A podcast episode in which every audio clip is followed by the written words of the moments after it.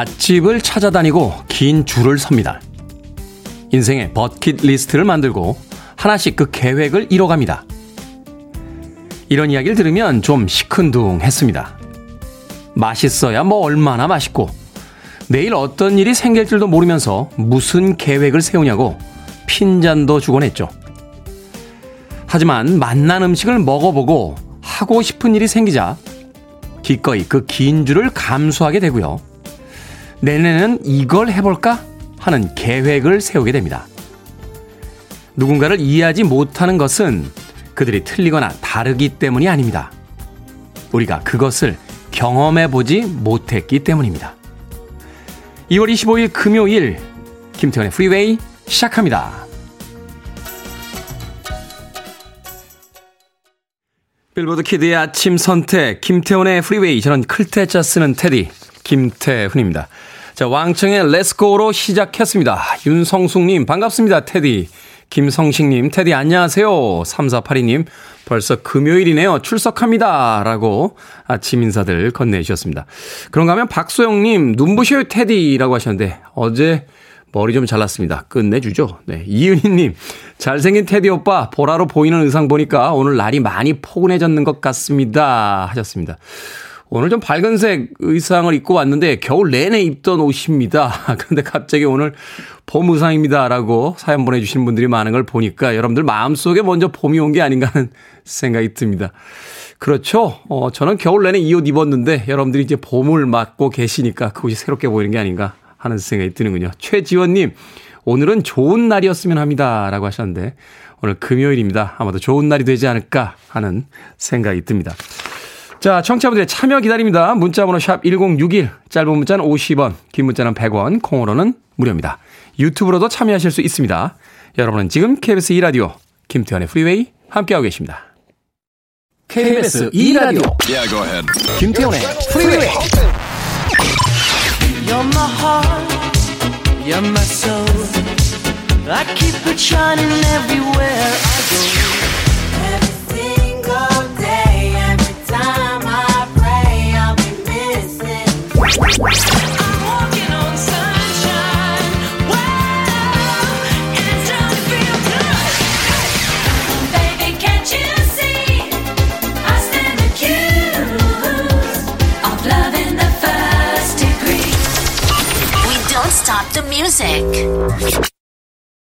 세상 살이가 이렇게 쉬었으면 좋겠습니다. 린다 론스타드의 It's So Easy 듣고 왔습니다.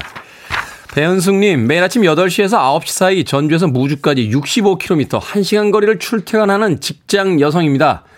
첫 방부터 지금까지 매일 들었는데 사연은 처음 보네요. 매일 아침 1시간씩 장거리 운전하는데 녹록치는 않은데 테디와 함께여서 많은 위안이 된답니다. 누군가 함께 해주고 있다는 느낌이 때론 하루를 시작하는 활력소가 되기도 하네요. 저 정년 퇴직할 때까지 20년 남았는데 테드 쭉 함께 했으면 좋겠습니다. 파이팅! 이라고 해주셨습니다. 정년 퇴직할 때까지 20년 남으셨습니까? 저도 딱 20년만 그럼 해야겠군요. 배은숙님, 같이 정년 퇴직하죠? 20년 후에. 배은숙님에게 따뜻한 아메리카노 모바일 쿠폰 한 장 보내드리겠습니다. 그렇죠. 아침 시간도 그렇고요. 장거리 운전할 때 저도 어, 라디오를 키게 됩니다. 물론 최근에는 이 블루투스를 사용해서 어, 평상시에 다운받은 음악들이나 또 음악만 나오는 그런 어플을 통해서 어, 음악을 감상할 수도 있겠습니다만 문득 차 안에 혼자 오래 있게 되면 누군가의 목소리가 그렇게 그리워질 때가 있어요. 어, 라디오 주파수 찾아서 그 지역마다의 어떤 방송을 듣는 재미도 꽤 쏠쏠합니다. 라디오 많이 사랑해 주시길 바라겠습니다.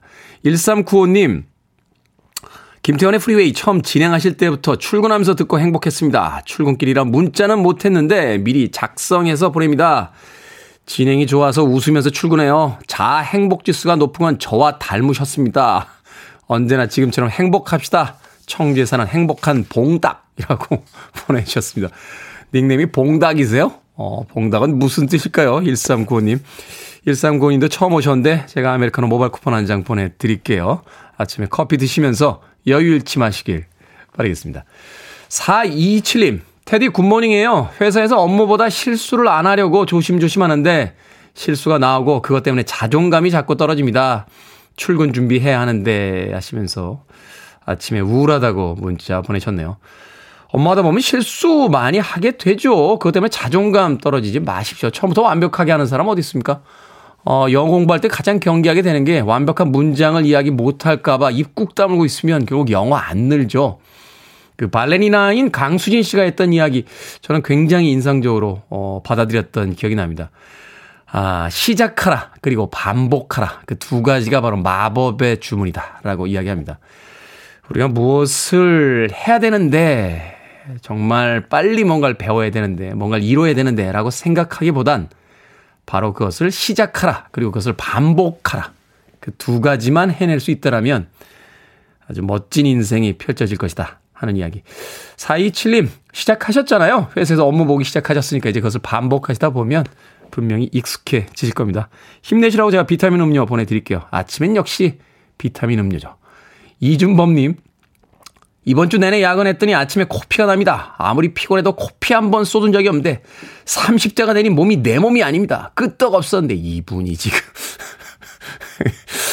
이분이 지금 방송 분위기 파악을 못 하시고 30대면 저희 방송에서 영건입니다. 영건. 30 대에 지금 몸이 내 몸이 아니라고요?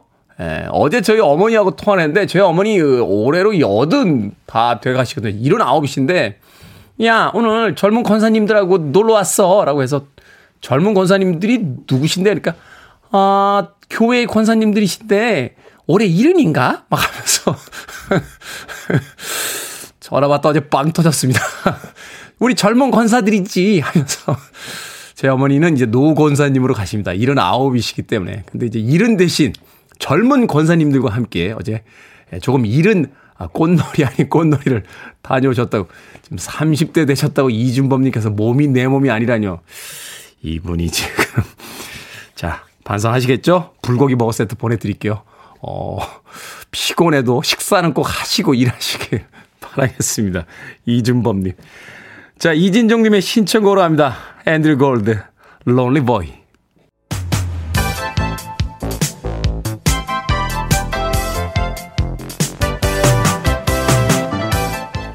이 시각 뉴스를 깔끔하게 정리해드립니다. 뉴스 브리핑 캔디 전혜연 시사평론가와 함께합니다. 안녕하세요. 안녕하세요. 캔디 전혜연입니다. 드디어 전쟁이 시작이 됐습니다. 러시아가 우크라이나를 전격 침공했는데 이게 뭐 한 방향이 아니라 네 방향에서 동시에 침공을 시작했더군요. 우크라이나 정부, 유엔과 국제사회 지원 요청했죠.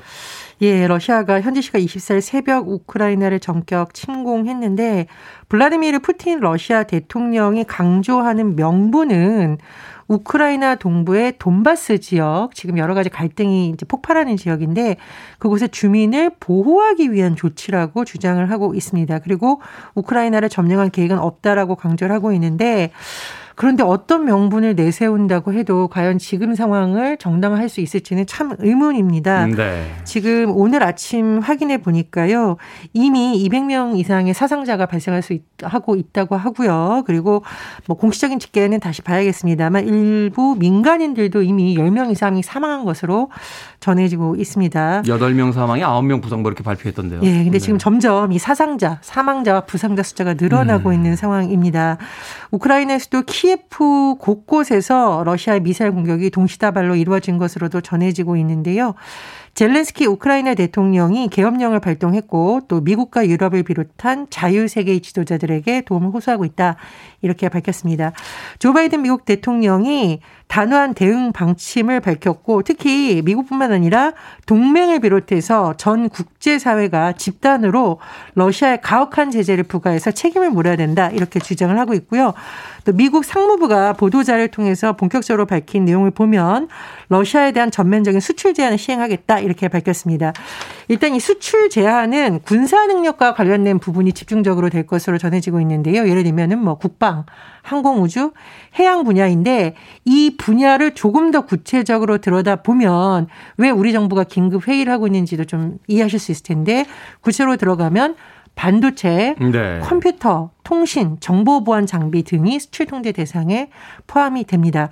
대만은 공식적으로 반도체 수출 금지 지금 이야기했죠? 그렇습니다. 지금 뭐 유럽 연합, 일본, 호주, 영국, 캐나다, 뉴질랜드 여러 국가에서 지금 입장을 밝히고 있는데요.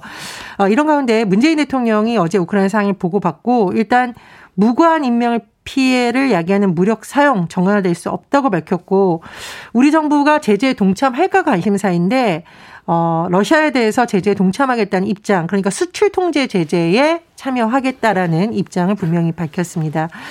어, 뭐 여러 가지 해석이 나오고 있는데 정부의 이번 결정이 어쨌든 한미동맹을 우선으로 해서 미국과 발을 맞추겠다는 것이라는 해석이 나오고 있지만 우리 정부가 뭐 직접 나서서 여행을 금지한다던가 금융 제재를 하는 독자적인 제재는 아직 하지 않기로 했습니다. 그리고 이제 또 관심사가 우크라이나 남아 있는 우리 교민 상황인데요. 네. 60명 정도라고 지금 파악이 되고 있는데 이 중에 한 28명 정도가 그곳에서 뭐 현재 가족이 있다던가 생계 문제 등으로 고민을 하고 있다라고 합니다. 그래서 그렇죠. 나머지는 이번 주 내에 출국할 것으로 알려졌는데 정부에서 지금 폴란드에 연락사무소를 설치한 상황입니다. 그래서 교민들의 출국 을 돕고 또 남아 있는 분들도 좀 덜 위험한 지역으로 이동하거나 이후에 또 출국할 것을 권고하고 있는 것으로 전해졌습니다. 아무쪼록 인명 피해가 없어야 될 것 같은데요. 자, 이재명 후보 사법 분야 공약으로 검찰 개혁 완성을 내세웠습니다. 윤석열 후보는 앞서 검찰의 독립성 강화를 강조했는데 이게 다른 듯 하면서도 같은 것 같고 도대체 어떤 의미인지 잘 모르겠네요. 양쪽의 명분만 보면 다 좋죠. 그러나 그 내용상에 있어서 보면 분명히 뚜렷한 차이가 있습니다. 일단 이재명 대선 후보 측이 발표한 사법 분야 공약의 핵심은 권한 분산, 검찰에 대한 민주적 통제에 초점이 가 있습니다. 네. 예를 들면은 공소가 남용될 것을 우려해서 시민의 감시 참여를 확대하겠다 이러는 거고요. 그리고 검찰에 대한 국민평가제를 도입하겠다. 검찰을 국민들이 평가하겠다라는 것은 외부 평가를 반영하겠다라는 거죠. 그러니까 외부에서 감시기구를 만들겠다는 그렇습니다. 거죠? 그런 음. 기능을 점점 강조한다는 거고 그리고 이제 검찰에서도 인사가 굉장히 중요하잖아요. 이 인사가 뭐 줄을 세운다, 정책 라인을 만든다, 뭐 여러 가지 논란이 있는데 그래서 외부 인사를 인사위원회에 참여시켜서 투명성을 제고하겠다라는 주장입니다. 그런데 앞서 윤석열 후보가 발표했던 내용하고 분명한 차이점이 보이죠. 윤석열 후보가 발표했던 내용은 명분은 검찰의 독립과 정책 중립이고 따라서 오히려 검찰 권한을 강화하겠다라는 내용이 들어가 있습니다. 예를 들면 법무부 장관의 검찰총장에 대한 수사지휘권을 폐지하겠다. 그리고 음. 법무부가 가진 검찰 예산 편성권도 검찰총장에게 넘겨주겠다라는 건데 그러니까 완전 독립을 하겠다는 이야기잖아요. 어, 예산 검... 독립과 그 말하자면 명령권을 받지 않겠다라고 하면 그건 완전 독립을 이야기하는 거잖아요. 그렇게 주장을 하고 있죠. 네. 예, 물론 그에 대한 평가는 극명히 다릅니다. 윤석열 후보 측은 이것이 검찰의 독립, 정책 중분이라고 주장을 하고 있고 이재명 후보 측은 이것이 사실상 검찰 공화국을 만들려고 하는 것이다라고 서로 반대되는 해석을 내고 있습니다. 어, 그리고 조금 추가로 소식을 전해드리면 이재명 후보 측 법원 개혁 방안도 제시를 했어요. 그래서 대법관과 법관을 뭐 증언하는 방안이라던가 노동법원을 설치하는 방안 등을 제시를 했고요. 추가로 오늘 중요한 일정이 잡혀 있습니다. 오늘 저녁 8시부터 대선 주자 사인의 TV 토론이 진행이 되는데 네. 정치 분야가 주제거든요. 뭐 권력 구조 개편, 남북 관계가 들어가는데 지금 외교 안보 분야 굉장히 중요하잖아요. 그렇죠. 국제 정상이 긴박합니다. 그래서 이 외교 안보 정책 등에 놓고 다시 한번 실력을 겨룰 것으로 예상됩니다. 뭐 오늘 검찰의 개혁과 독립성에 대한 부분들도 다뤄지지 않을까 하는 또 생각이 네네. 드는군요. 자, 한 수능 시험장에서 종료를 알리는 종이 2분 일찍 울렸는데 이에 수험생과 학부모가 국가 서울시 등을 상대로 손해배상 청구 소송을 냈습니다. 판결이 어제 나왔죠. 2분이면은 어 이거 수험생들한테 굉장히 긴 시간인데요. 그렇죠. 지난 2020년 12월 서울의 한 고등학교에서요. 수능 탐구 영역 첫 번째 선택 과목 시험을 치르고 있었는데 정규 시험 시험보다 종료종이 2분 일찍 울렸다고 해요. 근데 아. 이제 감독관들은 종료종이 울리니까 시험지를 걷어갔어요. 근데 어, 학생들도 어, 시계가 있으니까 자기 예, 자기 시계를 봤을 때는 아직 그래도 1, 2분 남았다 이렇게 생각을 했을 텐데. 혼란이 막 빚어진 거죠. 네. 다시 뭐 시험지를 나눠주게 한다던가 뭐 시간을 또 어떻게 주느냐, 얘 이걸 다시 2분을 줘야 되느냐, 거듭가 시간까지 편히 혼선이 있었다고요. 그래서 학생들이 어떤 학생들 같은 경우에는 본인이 이 과목을 거의 만점에 가깝게 받았는데 너무 당황해서 이 마킹이라고 하죠. 네. 이걸 제대로 못해서 너무 점수가 안 나온 것으로 파악이 됐다라고 했고 결국은 이것이 이제 어떤 소송까지 된 겁니다. 그리고 정신적 피해를 보상하려면 손해배상 소송을 낸 건데 법원이 이에 대해서 수험생과 학부모 25명이 국가와 서울시를 상대로 낸 소송에 대해서 손해배상 청구 소송 원고 일부 승소로 판결했습니다. 일부 승소. 일부 승소라는 거는 이제 학부모들도 같이 냈는데 학부모들에 대한 배상 책임 인정하지 않았고 예를 들면 방송 담당 교사를 상대로 손해배상 청구인데 이 부분은 받아들여지 않았고요. 하지만 국가가 수험생 9명에게 1인당 200만 원씩 지급하라고 어, 판결이 나왔습니다. 근데 음. 저는 이 200만 원으로 과연 이게 될 수 있을까라는 생각이 들었습니다만 이게 사실 당락이 결정되는 상황이면은 1년치 학원 밀어줘도 모자랄 판인데요, 지금. 학생들이 굉장히 놀랬겠죠. 뭐 지금도 스트레스 받으면 시험 보는 꿈, 어, 대입 시험 보는 꿈을 꾼다고 할 정도로. 이게 어른들은 이분이 뭐 이렇게 대단해라고 할지 모르시겠습니다만 이게 수험생들 시험장에서 이분은 이게 정말 하늘과 땅 차이예요. 그렇습니다. 그리고 아마 그 현장에서 혼란이 있었기 때문에 학생들이 더 당황했던 것이 아닐까 싶은데요. 뭐 이 판결을 제가 전해드리는 내용은 200만 원이 중요하다기보다는 네. 왜 이런 판결이 나왔고 앞으로 현장에서 이런 혼선이 불거지지 않도록 조금 더 어른들이 더 세심하게 신경 써야겠다 이런 생각이 듭니다. 학생들이 열심히 공부했는데 어른들은 시스템을 완전하게 좀 완벽하게 만들어 줘야겠죠. 자, 오늘의 시사 엉뚱 퀴즈 어떤 문제입니까? 예, 대선 후보들 사법 분야 공약 소식 전해드렸습니다. 검찰이 신뢰받는 조직으로 거듭나길 바라고요. 신뢰하면은 과거의 유행어 생각나는데 제가 노래 잘 못하지만 실례 실례합니다. 지금도 많은 분들이 기억을 하시죠. 자 시사 엉뚱 퀴즈 나갑니다. 인기 코미디 프로그램 유머 1번지에서 개그맨 장두석 씨가 연기한 이 캐릭터 당시 큰 인기였습니다. 지금 테디님이 부른 신뢰송을 유행시키기도 했는데 어떤 캐릭터였을까요? 1번 전도사, 2번 부채도사, 3번 배추도사, 4번 무릎팍도사. 정답 아시는 분들 지금 보내주시면 됩니다. 재미있는 오답 포함해서 총 10분께 아메리카노 쿠폰 보내드리겠습니다. 인기 코미디 프로그램이었죠. 유머 1번지에서 개그맨 장두석 씨가 연기한 이 캐릭터 당시 큰 인기였습니다. 신뢰 신뢰합니다 하는 신뢰성을 유행시키기도 했는데요. 어떤 캐릭터였을까요? 1번은 전도사, 2번은 부채도사, 3번은 배추도사, 4번은 무릎팍도사 되겠습니다. 문자번호 샵 1061, 짧은 문자 50원, 긴 문자 100원, 콩으로는 무료입니다. 뉴스브리핑 전혜연 시사평론가와 함께했습니다. 고맙습니다. 감사합니다. 5656님 그리고 김상규님 김용민님의 신청곡입니다. Ace Base Beautiful Life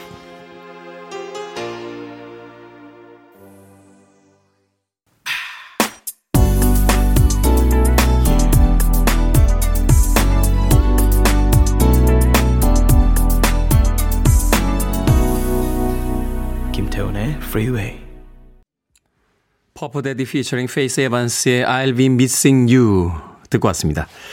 자, 오늘의 시사 엉뚱 퀴즈. 실례송을 유행시킨 개그맨 장두석 씨가 연기했던 캐릭터는 무엇일까요? 정답은 2번 부채도사였습니다. 부채도사.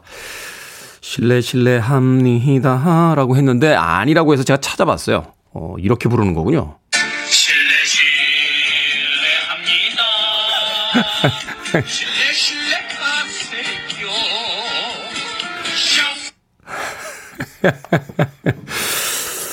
기억을 하고 있었다고 생각했는데 음이 살짝 갔었습니다. 자, 3033님 2번 부채도사 보내주셨고요. 오랜만에 추억이 돋네요. 신뢰성 하루 종일 부를 것 같습니다. 라고 하셨고요.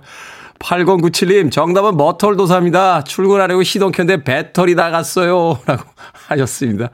얼른 긴급 서비스 전화하십시오. 요새는 뭐 한 15분 정도면 오니까 예, 그렇게 늦진 않으실 겁니다. 김지연님, 도사는 뭐니 뭐니 해도 신세계 상담소의 테디 도사죠. 하셨고요. 김옥연님, 배추도사, 양파도사, 미역도사, 모두 다 사라고 아침부터 아재 개그 보내주셨습니다. 고맙습니다. 방금 소개해드린 분들 포함해서 모두 10분에게 아메리카노 쿠폰 보내드립니다. 당첨자 명단은 방송이 끝난 후에 김태훈의 프리웨이 홈페이지에서 확인할 수 있습니다. 콩으로 당첨이 되신 분들 방송 중에 이름과 아이디 문자 보내주시면 모바일 쿠폰 보내드리겠습니다. 문자 번호는 샵 1061, 짧은 문자는 50원, 긴 문자는 100원입니다. 그리고 다음 주가 벌써 이제 3월입니다. 28일이 월요일이고 화요일이 이제 3월 1일이니까 다음 주 이제 본격적인 봄의 입구, 봄의 문턱, 3월이 시작된다 이렇게 생각할 수 있을 것 같은데요.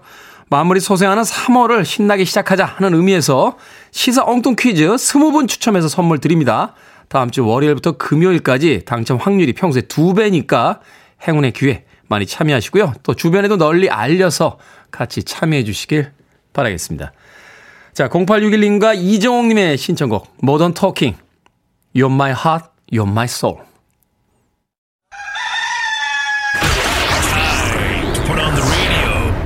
김태훈의 프리웨이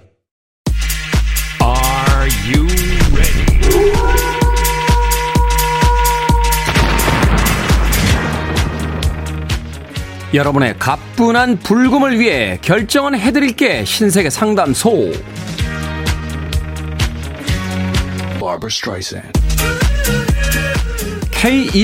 K1232797님 아끼는 구두를 3년 신었는데 밑창이 거의 닳았습니다 새 신발을 살 때가 되긴 했는데 새로 살까요? 아니면 밑창만 갈고 몇 년 더 신을까요? 밑창 갈아서 몇 년 더 신읍시다. 그냥 구두가 아니라 아끼는 구두라면서요.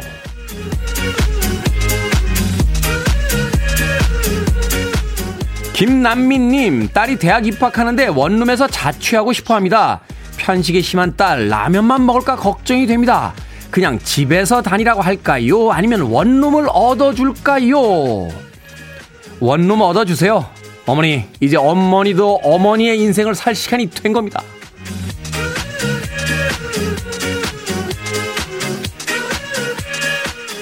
익명으로 안모님, 부장이 자기 비위 잘 맞추는 사람의 업무를 줄여줬습니다. 제 불만을 표현할까요? 아니면 꾹 참고 일할까요? 꾹 참고 일합시다. 비위 잘 맞춘다고 업무 줄여주는 부장이 불만 표현한다고 받아주겠습니까?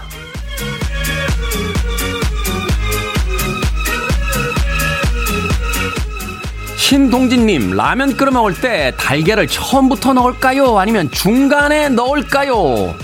당연히 중간에 넣어야죠. 반숙으로 익혀서 수저로 턱 터트리면, 아, 맛있죠.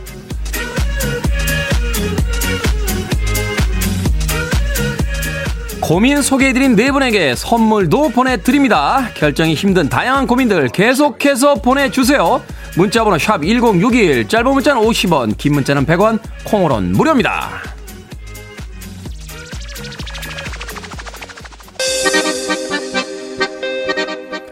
8280님의 신청곡입니다. 인그리드, One More Time.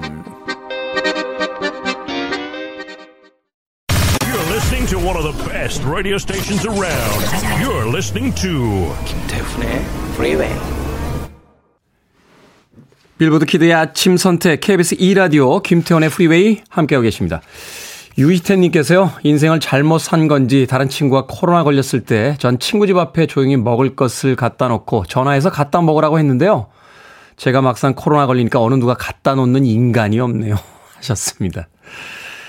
유희태님이 잘 살고 계신 거고요. 친구가 코로나에 걸렸는데 아무것도 갖다 주지 않는 친구들이 잘 못 살고 있는 겁니다. 왜 베푸는 사람이 잘 못 살았다고 생각하세요? 이태님. 힘내십시오. 코로나 빨리 완치되시고요. 1부 끝곡입니다. 까미언님의 신청곡이에요. It First, Sea of Love. 2부에서 뵙겠습니다.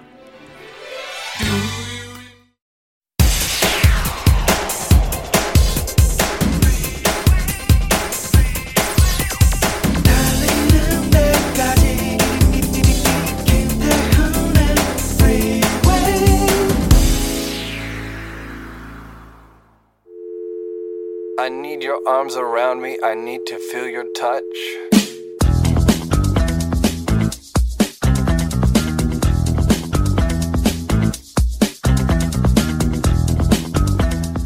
어린이 여러분들의 국민학교 졸업을 진심으로 축하드립니다. 여러분들은 이제부터 의젓한 중학생입니다. 따라서 목욕 요금도 일반 요금 800원을 내야 합니다. 어떤 어린이는 집에서 부모님으로부터 800원을 받아가지고 와서는 국민 학생이라고 속여 400원은 군것질하는데 이것은 아주 나쁜 일입니다. 우리 대한의 어린이는 거짓말을 하지 않고 올바르고 참되게 자라야 합니다. 1979년 2월 사단법인 한국 목욕업 중앙회 종로구 지부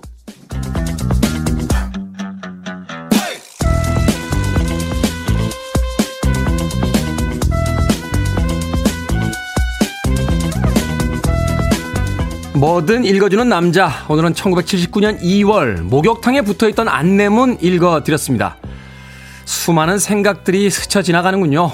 목욕탕 요금을 속이던 어린이는 자라서 헌책방에 영어 사전을 팔아 영화 보러 가는 고등학생이 됐고 그 고등학생은 대학에 가 사지도 않을 전공 서적값을 타내서 막걸리를 마셨다는 일화.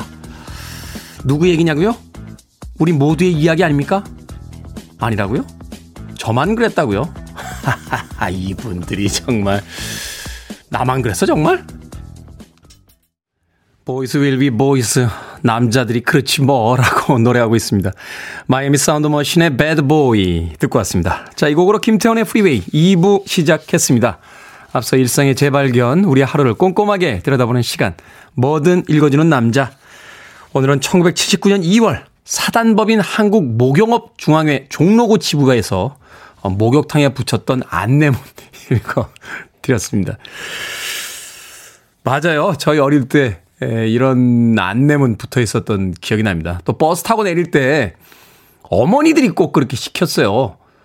국민학생이라고 해. 국민학생이라고.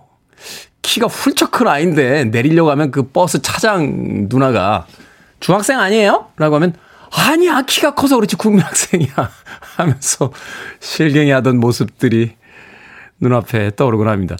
자, 8298님 아침부터 찔리는데요. 김보배님, 테디 얘긴데? 박경숙님, 테디 아닌가요? 저는, 그랬던 것 같아요. 예, 그랬던 것 같습니다. 예, 목욕탕에서 제가 뭐, 목욕 요금을 그렇게 속였던 적은 없었고요. 제가 말씀드렸잖아요. 어, 영어 사전하고 저 수학 교과서 저 참고서 팔아가지고 나인하프 위크 보러 갔었다고 고등학교 때. 천호극장이었나요? 예, 동시상영 하는 날 가가지고, 네, 어우, 침을 꼴깍꼴깍 넘기면서 봤던 그런 기억이 납니다. 대학에 가서는 뭐, 참고서 값으로 가끔 막걸리 사먹고, 예. 저희 어머니는 제가 95년에 95년, 그러니까 96년 2월에 졸업한 줄 알고 계시죠? 사실은 96년에 재적당했고요. 예. 졸업은 재입학해서 2009년에 했습니다. 아, 아침마다 가끔 제 방송 들으시는데, 예, 정 권사님 또 이거 들으시고 또 뒷목 잡으시는 거 아닌가 하는 생각이 드는군요. 성경이님께서 어, 그런 무용담 들으시면 79세의 권사님은 뭐라고 하세요 라고 하시는데, 에이그, 라고 한숨을 쉬십니다. 자, 뭐든 읽어주는 남자, 여러분 주변에 의미 있는 문구라면 뭐든지 읽어드리겠습니다. 김태훈의 프리웨이 검색하고 들어오셔서요. 아, 홈페이지 게시판 사용하시면 되고요. 말머리 뭐든 달아서 문자로도 참여가 가능합니다. 문자 번호는 샵 1061, 짧은 문자는 50원, 긴 문자는 100원, 콩으로는 무료입니다. 채택되신 분들에게 촉촉한 카스테라와 아메리카노 두 잔 모바일 쿠폰 보내드리겠습니다.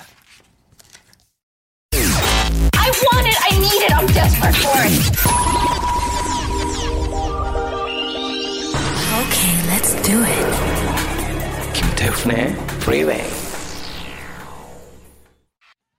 불금에 어울리는 경쾌한 음악 두 곡 이어서 듣고 왔습니다. K123035073님의 신청곡 Katrina and the Waves의 Walking on Sunshine 그리고 앞서 들으신 곡은 60대 후반이라고 하셨어요. 2080님 칩트릭의 I want you to want me 였습니다. 21세기의 60대 후반을 이렇게 멋집니다. Cheap Trick의 음악을 신청해 주셨습니다. I want you to want me Cheap Trick 그리고 Katrina and the Waves의 On Sunshine까지 두 곡의 음악 이어서 들려드렸습니다. 박혜성님, 스페인의 어느 마을을 막 헤매고 다니는 꿈을 꾸었습니다. 분석 좀 해주세요. 자주 꾸는 꿈이거든요. 스페인의 어느 마을을 막 헤매는 꿈입니다. 박혜성님. 스페인은 가고 싶은데 막상 가련이 막막한 그런 어떤 심정적 심정을 이야기하고 있는 게 아닐까요? 네, 박혜성님. 뭐, 꿈 해석이라는 게 뭐, 하기 나름이죠. 어, 박혜성님, 저는 그렇게 생각합니다. 스페인의 어느 마을을 가고 싶지만 막상 가려니 용기가 잘 나지 않는 예, 그런 꿈이 아닐까 하는 생각이 드는군요. 이 지긋지긋한 코로나 좀 끝나고 어, 제발 이 방역 패스에 예, 또뭐 자가격리에 이런 것 좀 사라지면 여행 좀 떠나보고 싶네요. 이연희님, 오늘은 금요일. 저는 매주 시골집에 내려가고 있어요. 주말에 시골에서 조용히 힐링하고 오면 일주일을 지낼 힘이 생깁니다. 하셨습니다. 그렇죠. 우리는 너무 많은 시각적 이미지 또 소음에 시달리고 있는데 주말만이라도 어 조금 자연의 풍경들을 보고 또 자연의 소리를 듣고 나면 좀 정리가 되는 듯한 그런 느낌이 있습니다. 저는 사실 그래서요. 주말에는 집에서 TV를 안 켜요. 어, 월요일부터 금요일까지 이제 뉴스도 봐야 되고, 뭐 영화도 봐야 될 프로그램들이 있어서 이제 TV를 켜서 IPTV를 좀 아, 보기도 하고 이러는데, 주말에는 가능하면, 네, TV를 안 봅니다. 아, 그리고 이제, 아, KBS의 라디오를 틀어놓죠. 1라디오, 2라디오를 주로 왔다 갔다 하면서 클래식도 듣다가, 대중가요도 듣다가 하면서 음악을 주로 듣고 있습니다. 자, 0111님, 오늘 처음 왔는데 방송이 텐션을 확 올려주네요. 오늘 모두 화이팅이라고 해주셨고요. 최정진님, 우리 애들 보면서 저거 사람 될까 걱정하다가 테디 보면서 사람 되겠지 하고 위안받습니다. 최정진. 아, 저를 보면은, 아, 사람이 될 것 같습니까? 자, 피자 한 판 보내드리겠습니다. 그 애들, 저거 사람 될까 걱정되는 그 아이들과 함께 피자 나누시면서, 그래, 김태훈이도 사람이 됐는데, 우리 애들은 엄청나게 훌륭한 사람이 되겠지라고 위로받으시길 바라겠습니다. 여러 사람이 있잖아요. 위인전에 등장하는 사람들. 그 사람이 귀감이 되는 사람들이 있는데, 예, 저도 이제 그런 사람들의 한 축을 어, 담당하게 된 게 아닌가 하는 생각이 듭니다.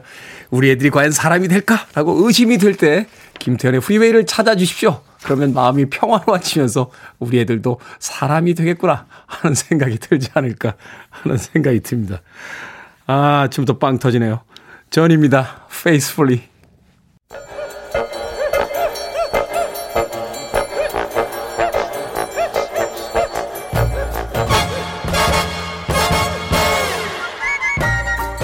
온라인 세상 속 촌철살인 해학과 위트가 돋보이는 댓글들을 골라봤습니다. 댓글로 본 세상.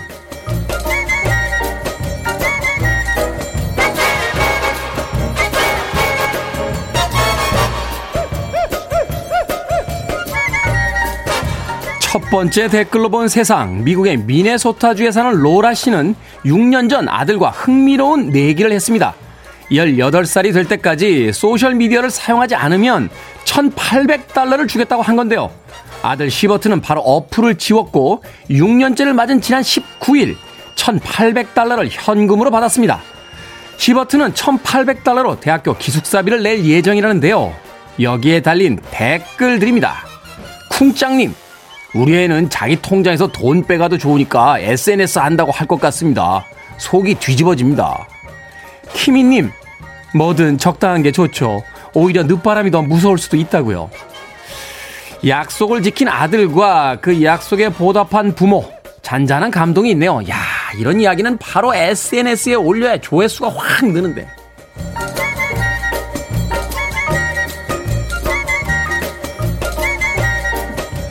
두 번째 댓글로 본 세상. 코로나19로 비대면이 일상화되면서 독립된 장소를 찾는 분들이 늘었습니다. 덕분에 자동차 활용법도 늘었는데요. 차 안에서 숙박을 해결하며 여행하는 차박은 기본이고 자동차 극장에서 영화를 보듯 차 안에 앉아 콘서트를 즐기기도 한다는군요. 가수가 무대에서 노래를 하면 클락션을 울리거나 비상 등으로 함성을 대신한다는 겁니다. 여기에 달린 댓글들입니다. 정희님, 착콩 문화가 아무리 발전해도 코로나 끝나고 예전처럼 돌아다니는 것보다 좋지는 않겠죠. 접니다님, 와이프에게 혼나고 차에서 잡은 사람은 압니다. 새벽에 엄청 춥고요. 아침에 일어났을 때 컨디션 꽝이에요. 20대면 몰라도 30대부터는 지붕 있는 곳 가서 잡시다. 코로나가 이제 거의 끝나간다고 합니다만, 과연 우린 그 옛날로 돌아갈 수 있을까요? 그때로 돌아간다고 해도 우리는 그때보다 조금 더 나이 들었을 테니, 그때와 똑같지는 않을 겁니다.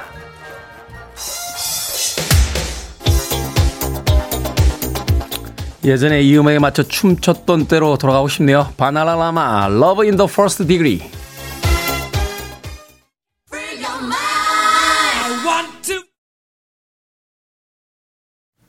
이라디오 이 시각 교통정보입니다. 금요일 출근길이라서 평소보다 정체 구간이 많습니다. 먼저 경부고속도로 서울 쪽인데요. 기흥에서 수원까지 막히고 있고요. 달래내 부근에서 반포까지 제속도 못 냅니다. 반대 부산 쪽으로는 한남에서 서초까지 정체고요. 신갈분기점에서 수원까지 천천히 갑니다.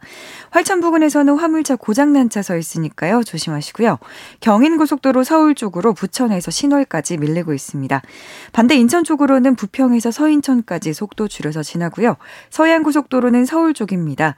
일직 분기점에서 금천까지 막히고요. 반대 목포 쪽으로는 비봉에서 속도 줄여서 지납니다. 영동고속도로는 강릉으로 향하는 길인데요. 서창 분기점에서 월곡분기점 분구까지 정체입니다. 안전 운행하시기 바랍니다. KBS 교통정보센터에서 정현정이었습니다.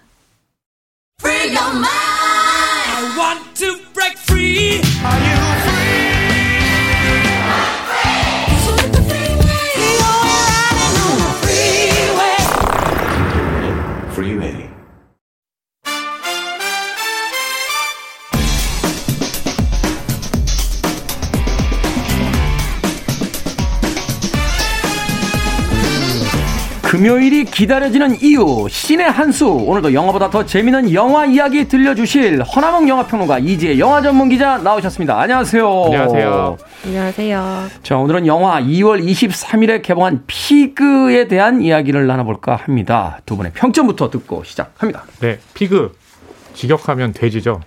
알고 있습니다. 어, 네.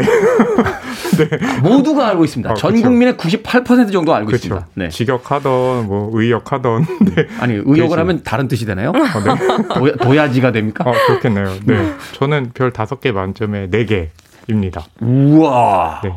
어, 너무 좋더라고요. 네, 네. 어, 저못 믿겠다는 또, 저. 잠깐만, 이제, 불신. 이제 기자님의 네. 이야기 들어보고 나서, 네, 네, 판단하도록 하겠습니다. 자, 이제 영화 전문 기자. 저는 별 3개 반입니다. 별 3개 반. 네. 그러니까 저도 좋게 봤어요. 허나몽 영화평론가 좀 과하게 좋다.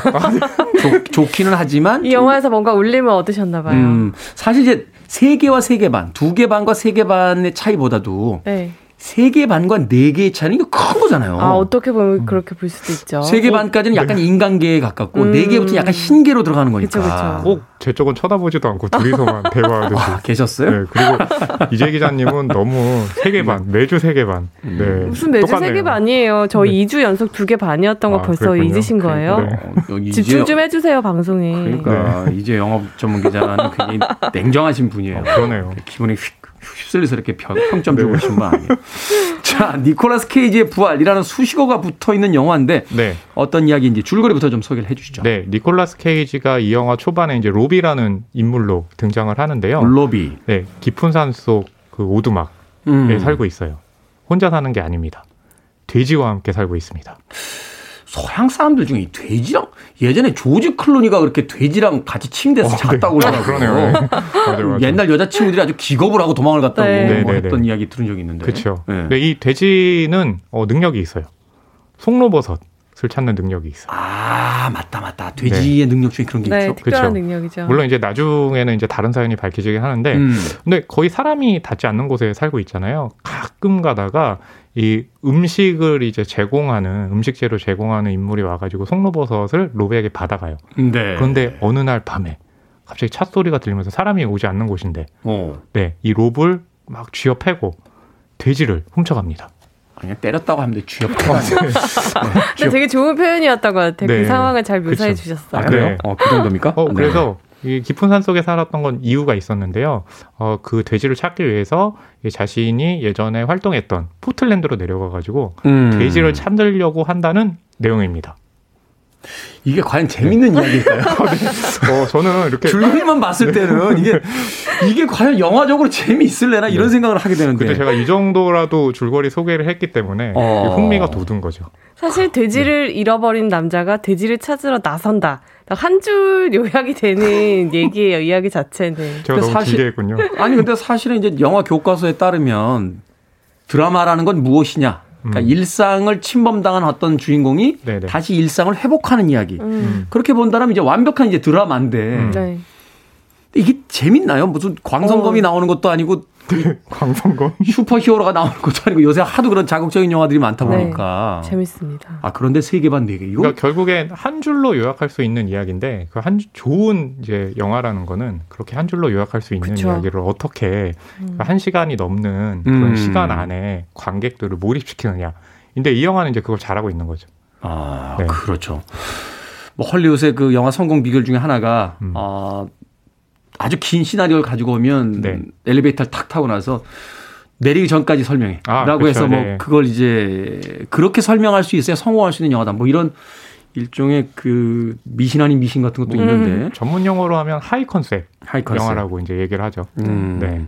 자, 이 영화 어떻게 보셨습니까? 이 장르부터 좀 구분을 해주세요. 이게 드라마입니까? 스릴러입니까? 미스테리입니까? 음, 그러한 뭐 장르의 구분이 사실 요즘에는 최근에는 영화 한 편을 구성하는 데 있어서 무의미해지는 경우가 많은 것 같아요. 네. 각각의 장르가 모두 다 맞고요. 그리고 또 이 장르들을 합친 또 다른 총합의 장르가 나오기도 하는데 저 같은 경우에는 제가 요리 영화를 굉장히 좋아하거든요. 요리 영화. 네, 거의 뭐 개봉하는 요리 영화들은 전부 다 챙겨 보고 있는데 피그는 굉장히 예상치 못하게 색다른 그리고 아주 깊은 요리 영화였어요. 영화를 다 보고 나니까.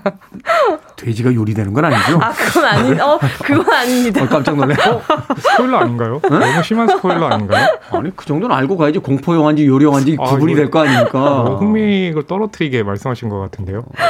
잠깐 아직 아직 네. 순서 아니었어요. 아, 네. 네. 네. 그래서 어 무슨 요리 영화야? 그러니까 얘기를 들어보신 분들이 다 의문을 가지실 텐데 이 로비 뭐 전직 굉장히 유명한 셰프이기도 하고 네. 이 영화 자체가 세 장의 챕터로 나눠져 있는데 그 챕터들의 제목이 다 요리 음식들의 이름이거든요. 음. 그리고 그 하나하나를 찾아가는 과정 속에서 음식이 꽤나 중요한 정서적인 작용들을 해요. 그래서 그런 의미에서 본다면 또 굉장히 어떤 삶에 대한 성찰을 제공하는 요리 영화로서의 역할도 하고 있지 않나 싶어서 제가 요리 영화라는 말씀을 드렸습니다. 과거에는 이렇게 줄거리를 듣고 야 그 이야기 재밌겠다 하는 영화들을 주로 가서 봤다라면 음. 최근엔 이런 건 있는 것 같아요. 이렇게 아무것도 아닌 이야기인데 네. 주변에서 아 영화 좋아라고 하면 이 평범한 한 줄로 요약될 수 있는 영화를 과연 어떻게 만들어냈을까? 음, 여기에 대한 어떤 호기심 같은 게 이렇게 생기게 그러니까 되잖아요. 이 영화는 아무것도 아닌 영화가 아니라 정말로 중요한 내용을 담고 있는 영화인데 주제 정도는 이제 알려드려도 될 것 같아요. 네. 어, 네. 저 쏘아보시지 마시고. 아니, 아니. 네. 스포일러는 아니고. 네. 이제 네. 기자님 알려주셔도 되겠습니다. 아, 네네. 네, 네. 알려주십시오. 그러니까 가령 돼지를 잃어서 돼지를 찾아가겠다 이러면 저는 처음에 어떤 생각을 했냐면. 옥자.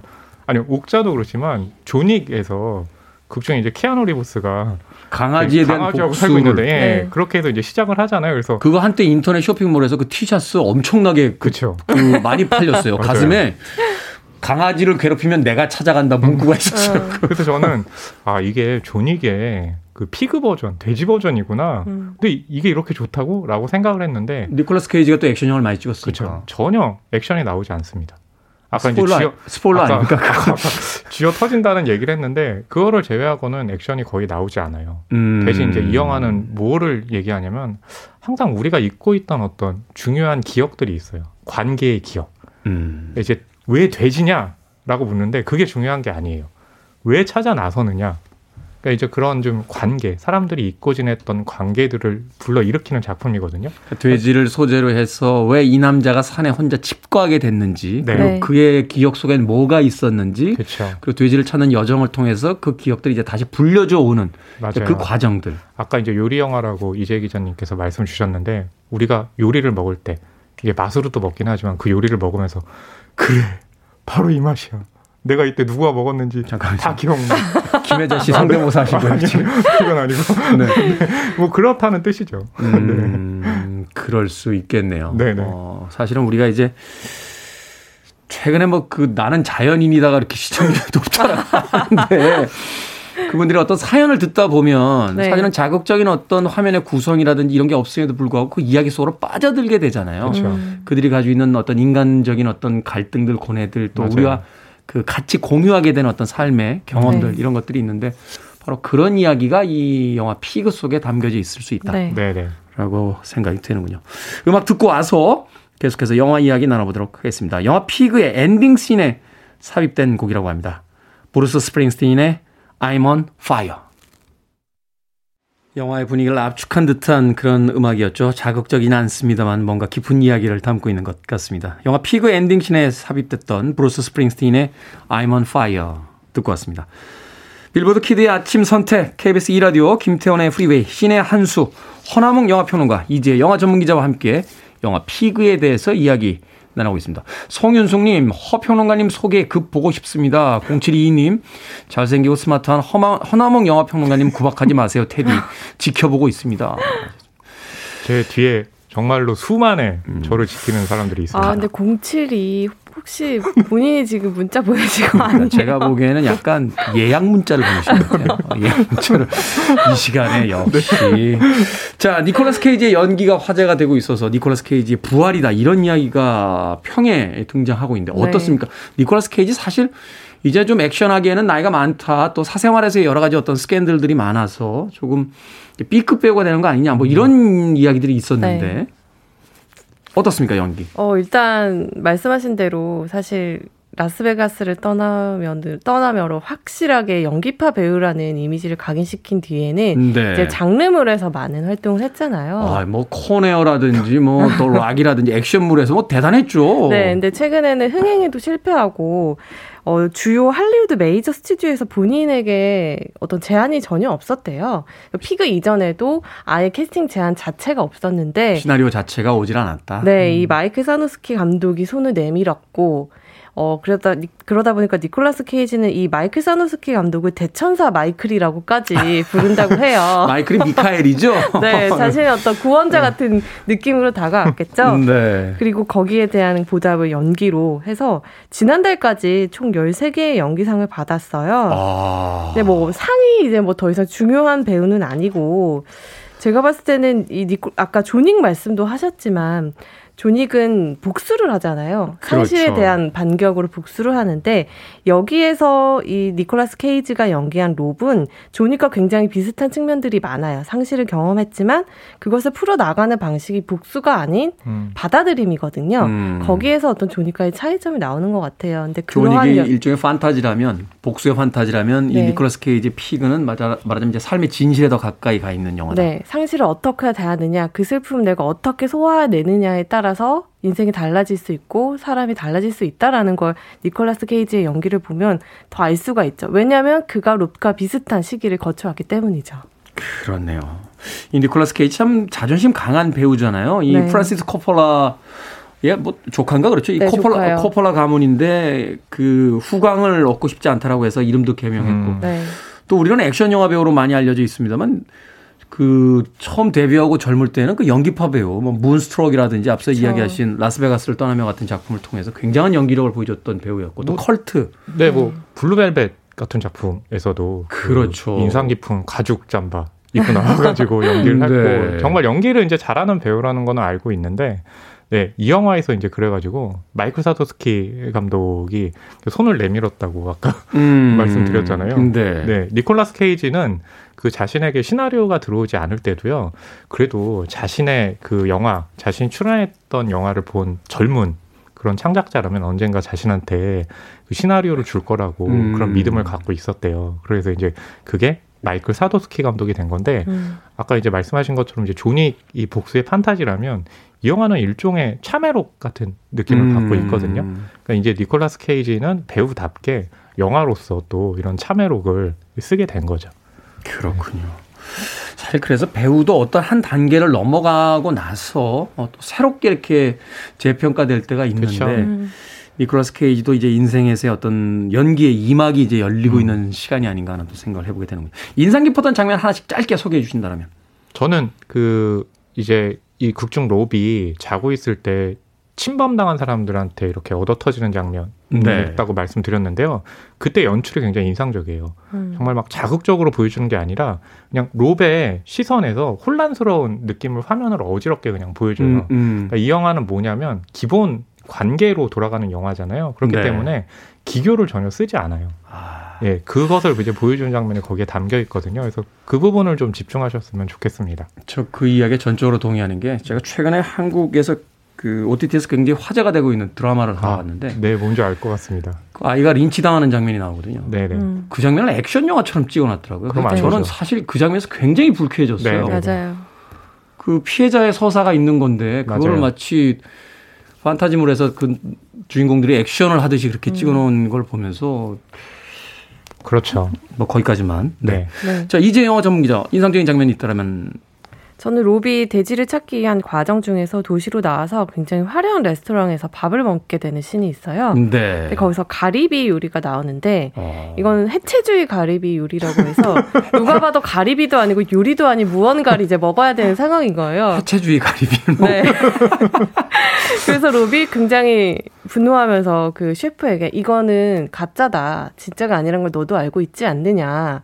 너는 왜 진짜를 하지 않느냐. 그건 음. 너가 너 스스로를 어, 돌아보지 않으려고 하기 때문이다. 너 스스로를 해라. 남들이 신경 쓰지 말고 그런 얘기를 하는데 그 말이 굉장히 와닿더라고. 이 감독이 하고 싶었던 얘기 중에 하나라는 게 확 오는 연출이기도 했고 이 요리를 다루는 그 평들이 바로 이 영화의 주제이자 인생에 대한 이야기가 되는 거군요. 그렇죠. 그 요리 자리에는 뭐 영화도 들어갈 수 있고 삶도 들어갈 수 있기 때문에 많은 분들이 공감하시고 성찰할 만한 순간일 것 같아요. 네. 영화 피그. 잃어버린 돼지를 찾는 한 남자의 여정을 통해서 우리의 삶에 대해서 깊게 성찰하고 있는 영화다라고 네. 두분 이야기해 주셨습니다. 자, 두 분의 한 줄 평 듣겠습니다. 네, 저의 한 줄 평은요. 잃어버린 돼지의 꿈. 네, 이제 돼지를 잊어버렸잖아요. 네. 네. 이, 이, 잃어버렸죠. 네, 잃어버렸잖아요. 잊어, 버렸 네. 잃어버렸는데 그 과정을 통해서 잊었던 이제 기억들을 되살리기 때문에 네, 그래서 네. 잃어버린 돼지의 꿈 이라고 좀 함축적으로 담았습니다. 한줄평 전까지 아주 좋았나. 자, 이제 이제 영화 전문 기자 살려주세요. 네, 저는 존윅 먹고 기도하고 사랑하라. 로 하겠습니다. 아, 너무 별로네요. 영화를 오독하셨네요. 신한수. 오늘은 영화 피그에 대해서 이제 영화 전문 기자 허나몽 영화 평론가와 이야기 나눠봤습니다. 고맙습니다. 감사합니다. 감사합니다.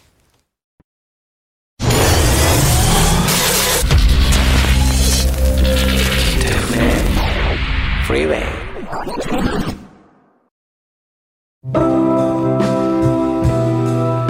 KBS 2라디오 김태훈의 프리웨이 오늘 방송 여기까지입니다. 오늘 끝곡은 7578님과 김유진님께서 신청해 주신 프로콜 하럼의 Whiter Shade of Pale입니다. 이 팀의 주축 멤버였던 게리 브루커가 올해 세상을 떠났습니다. 펠레 이야기 중에 이런 게 있어요. 어제 내린 눈에 불과하다. 과거의 영광이란. 오늘 하루 최선을 다해서 사시길 바라겠습니다. 전 내일 아침 7시에 돌아옵니다. 고맙습니다.